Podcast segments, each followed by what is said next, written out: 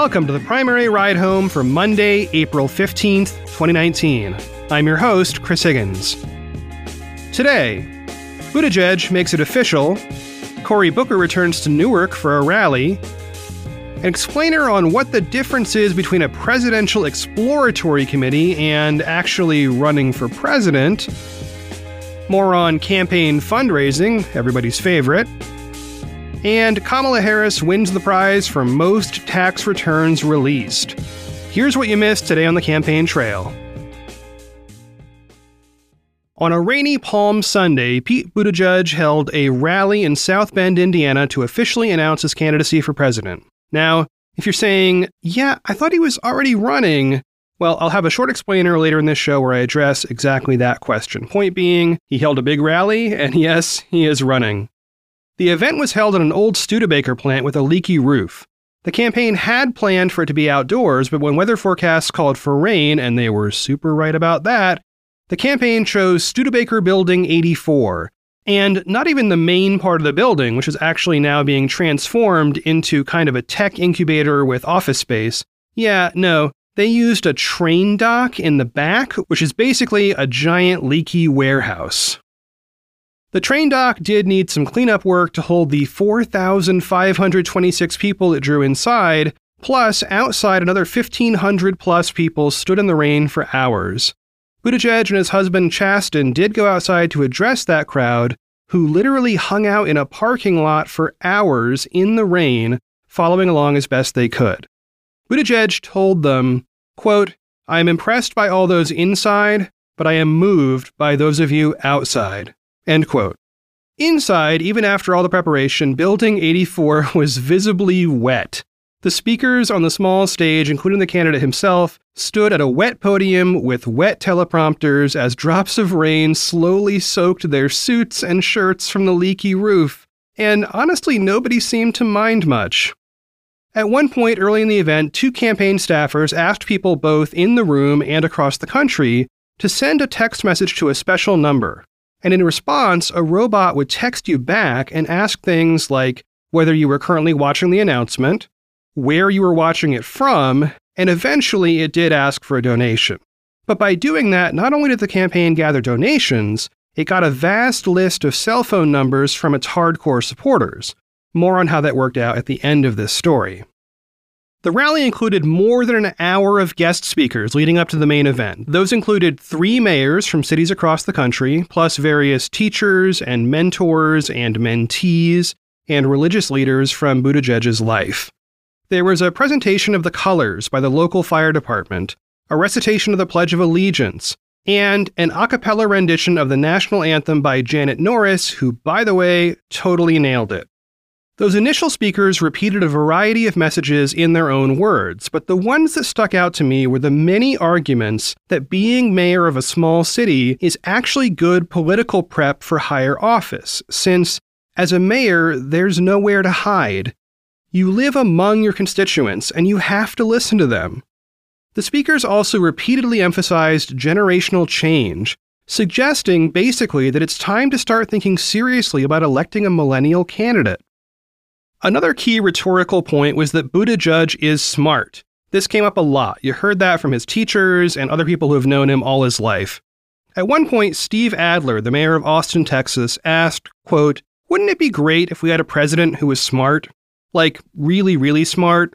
Who speaks multiple languages, including a beautiful command of English? End quote. And yes, that line brought down the House. Adler later added, quote, Someone who listens and actually answers questions and in those answers teaches us something.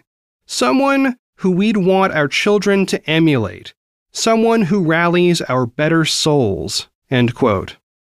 And then, finally, Adler introduced the candidate himself. Buttigieg came in to the wet podium dressed simply in a light blue button up shirt with the cuffs rolled up, plus a tie, a contrast to the many women and men who had spoken just before him with suits on, but also, that's his typical day to day campaign outfit. And he had just been outside, bundled up for the rain, and his campaign staff apparently had this second dry outfit on hand for the occasion. And it did not stay dry for long. Buttigieg spoke for roughly 40 minutes, and there's a transcript of his remarks in the show notes, along with video of the event if you want to check that out. His main themes, as usual, were not specific policy ideas like numbers and stuff, but rather matters of principle that would eventually lead to specific policies. Buttigieg said, quote, Change is coming, ready or not.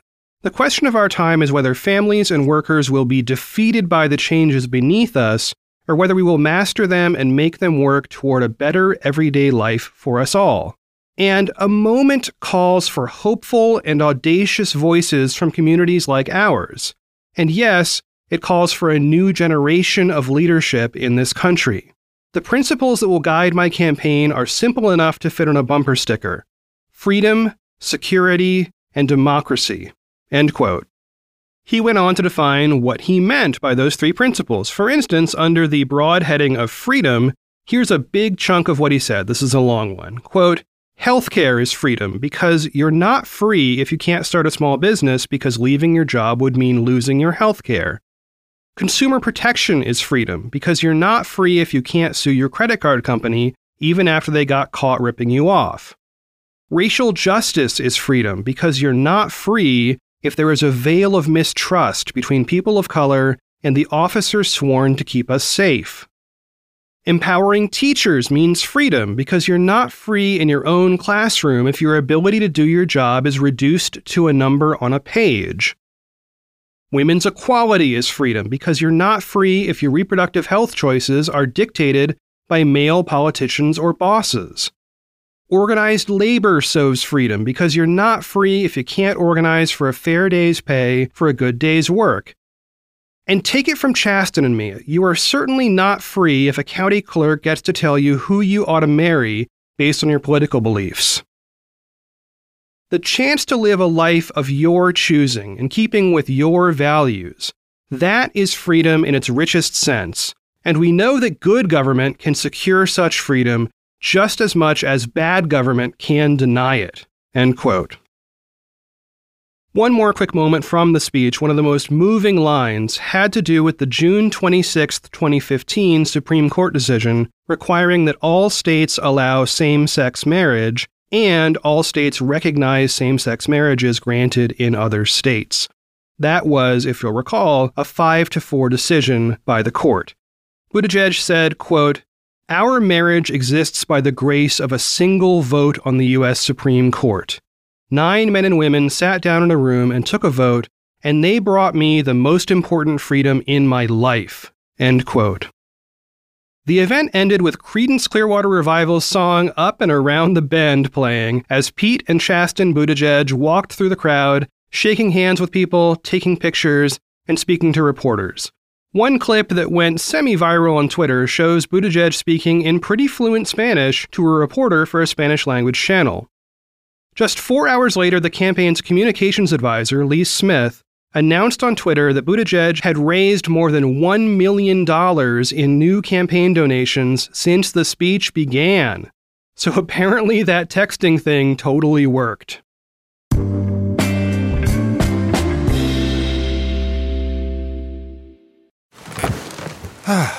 the comfort of your favorite seat is now your comfy car selling command center, thanks to Carvana. It doesn't get any better than this. Your favorite seat's the best spot in the house. Make it even better by entering your license plate or VIN and getting a real offer in minutes. There really is no place like home. And speaking of home, Carvana will pick up your car from yours after you finalize your offer. Visit Carvana.com or download the app and sell your car from your comfy place. Worried about letting someone else pick out the perfect avocado for your perfect Impress Them on the Third Date guacamole? Good thing Instacart shoppers are as picky as you are. They find ripe avocados like it's their guac on the line. They are milk expiration date detectives. They bag eggs like the 12 precious pieces of cargo they are. So let Instacart shoppers overthink your groceries so that you can overthink what you'll wear on that third date. Download the Instacart app today to get free delivery on your first three orders while supplies last. Minimum $10 per order. Additional terms apply. On Saturday, Cory Booker returned to his hometown of Newark, New Jersey. Billed as a campaign kickoff, the event drew 4,000 people. And Booker evoked the famous letter from a Birmingham jail by Dr. Martin Luther King Jr. by saying, quote, We are here today to say we can't wait. End quote. King's letter, by the way, said in part, quote, For years now I have heard the word wait. It rings in the ear of every Negro with piercing familiarity. This wait has almost always meant never. We must come to see with one of our distinguished jurists that justice too long delayed is justice denied. End quote. And here's more from Booker at the rally. Quote, we can't wait when powerful forces are turning their prejudice into policy and rolling back the rights that generations of Americans fought for and heroes died for. We can't wait when this administration is throwing children fleeing violence into cages, banning Muslims from entering the nation founded on religious liberty, and preventing brave transgender Americans from serving the country they love. End quote. Booker used this rally as a kickoff for his Justice for All tour across America, and more on that as it happens.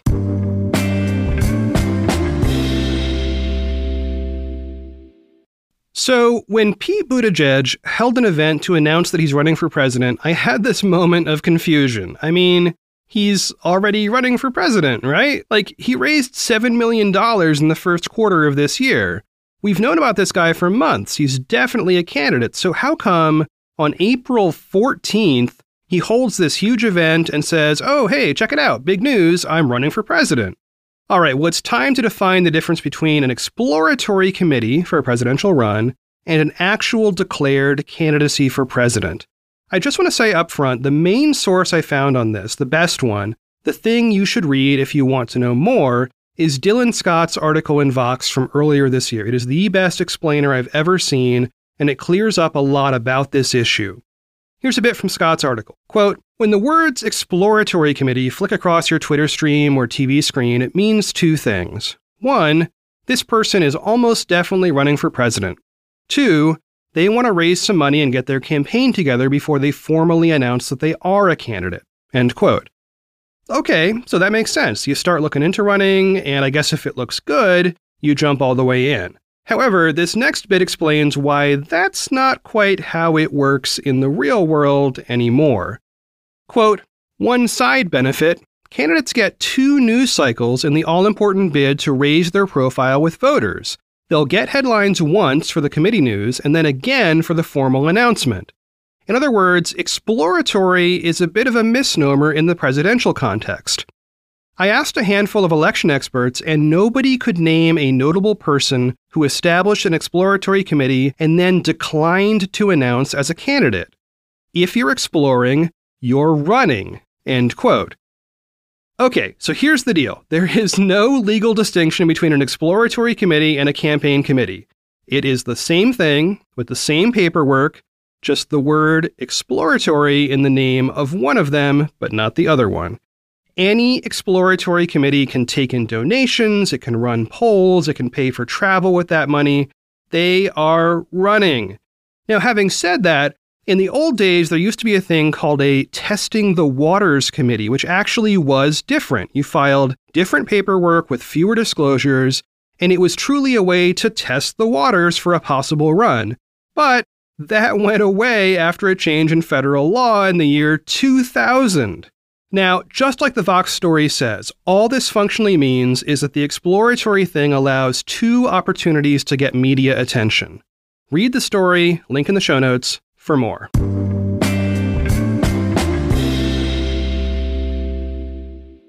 All right, good news and bad news on fundraising. Good news today, also known as Tax Day, is the deadline for presidential candidates to submit the amount of money they raised in the first three months of the year to the Federal Election Commission, or FEC. So the good news is, after today, the FEC will have that data and we can report on it as soon as they push it back out. There's a link in the show notes to the FEC webpage where they break down who has brought in what so far.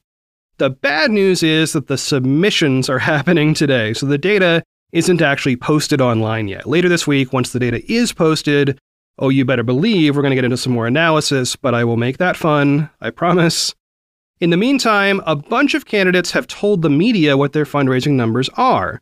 Now, presumably, only candidates who have pretty good numbers would bother to do this. So here's a breakdown of what I know right now on the morning of April 15th. And this may have changed by the time you hear this. In the top spot is Bernie Sanders with $18.2 million.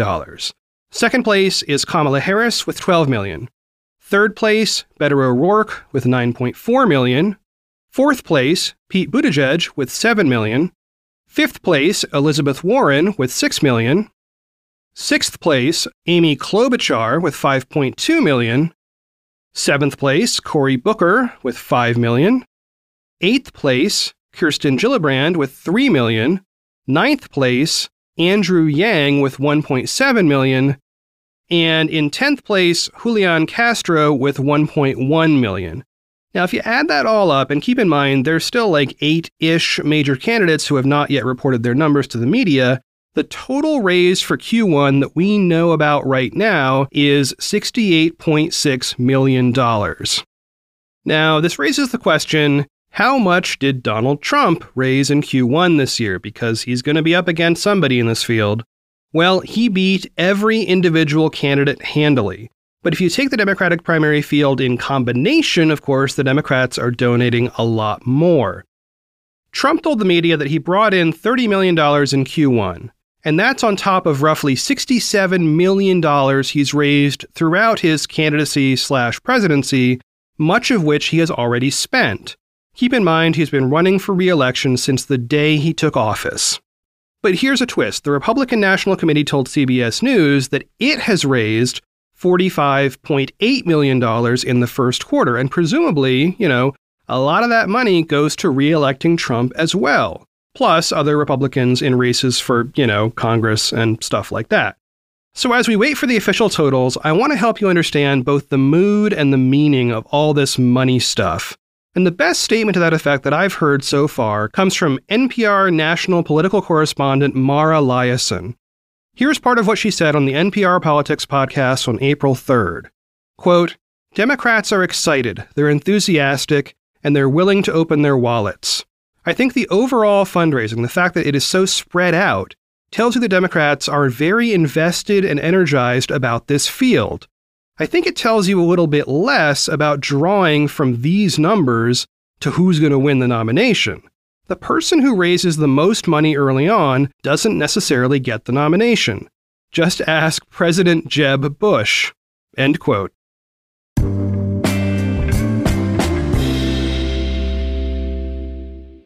And finally, today, more tax stuff. You know, it's tax day. I got to do more tax stuff. All right, if you're a regular listener, you'll know that I'm a little bit obsessed with candidates releasing their tax returns. And until recently, Elizabeth Warren led the field with 11 years of tax returns released. Then Amy Klobuchar beat that with 12 years of returns. But now, Kamala Harris has taken the crown, releasing 15 full years of her tax returns, including her return for 2018. She has gone all the way back to the early 2000s when she was the DA in San Francisco. So the first thing here is always all right, how much did this candidate make last year? Meaning, how rich or not rich is this person? In this next bit, I'm relying on a reporting from Time magazine by Juana Summers, Alan Suderman, and Stephen Braun. So in Harris's case, she's filing jointly with her husband, Doug Emhoff, who just by himself raked in about $1.5 million working as an attorney in 2018. We can safely push that aside for now, but it's interesting to note that all of these candidates who are married and filing jointly are revealing significant financial details about their spouses. That's just how it works. Okay, so what did Harris make herself last year? Well, her salary as a senator brought in about $157,000. Not bad. Plus, she brought in another $320,000 in net income from her various books, including a, a, newly released one that's doing really well. So the couple combined brought in an adjusted gross income of more than $1.9 million last year. And to be clear, the great majority of that is from Harris's husband. They paid about $700,000 in federal taxes and donated $27,000 to charity. Now, we are still waiting for the promised release of a decade's worth of tax returns from Bernie Sanders. He recently promised that we would see those today, April 15th. So, by the time you hear this, I hope those have come out. and I can dig into those tomorrow.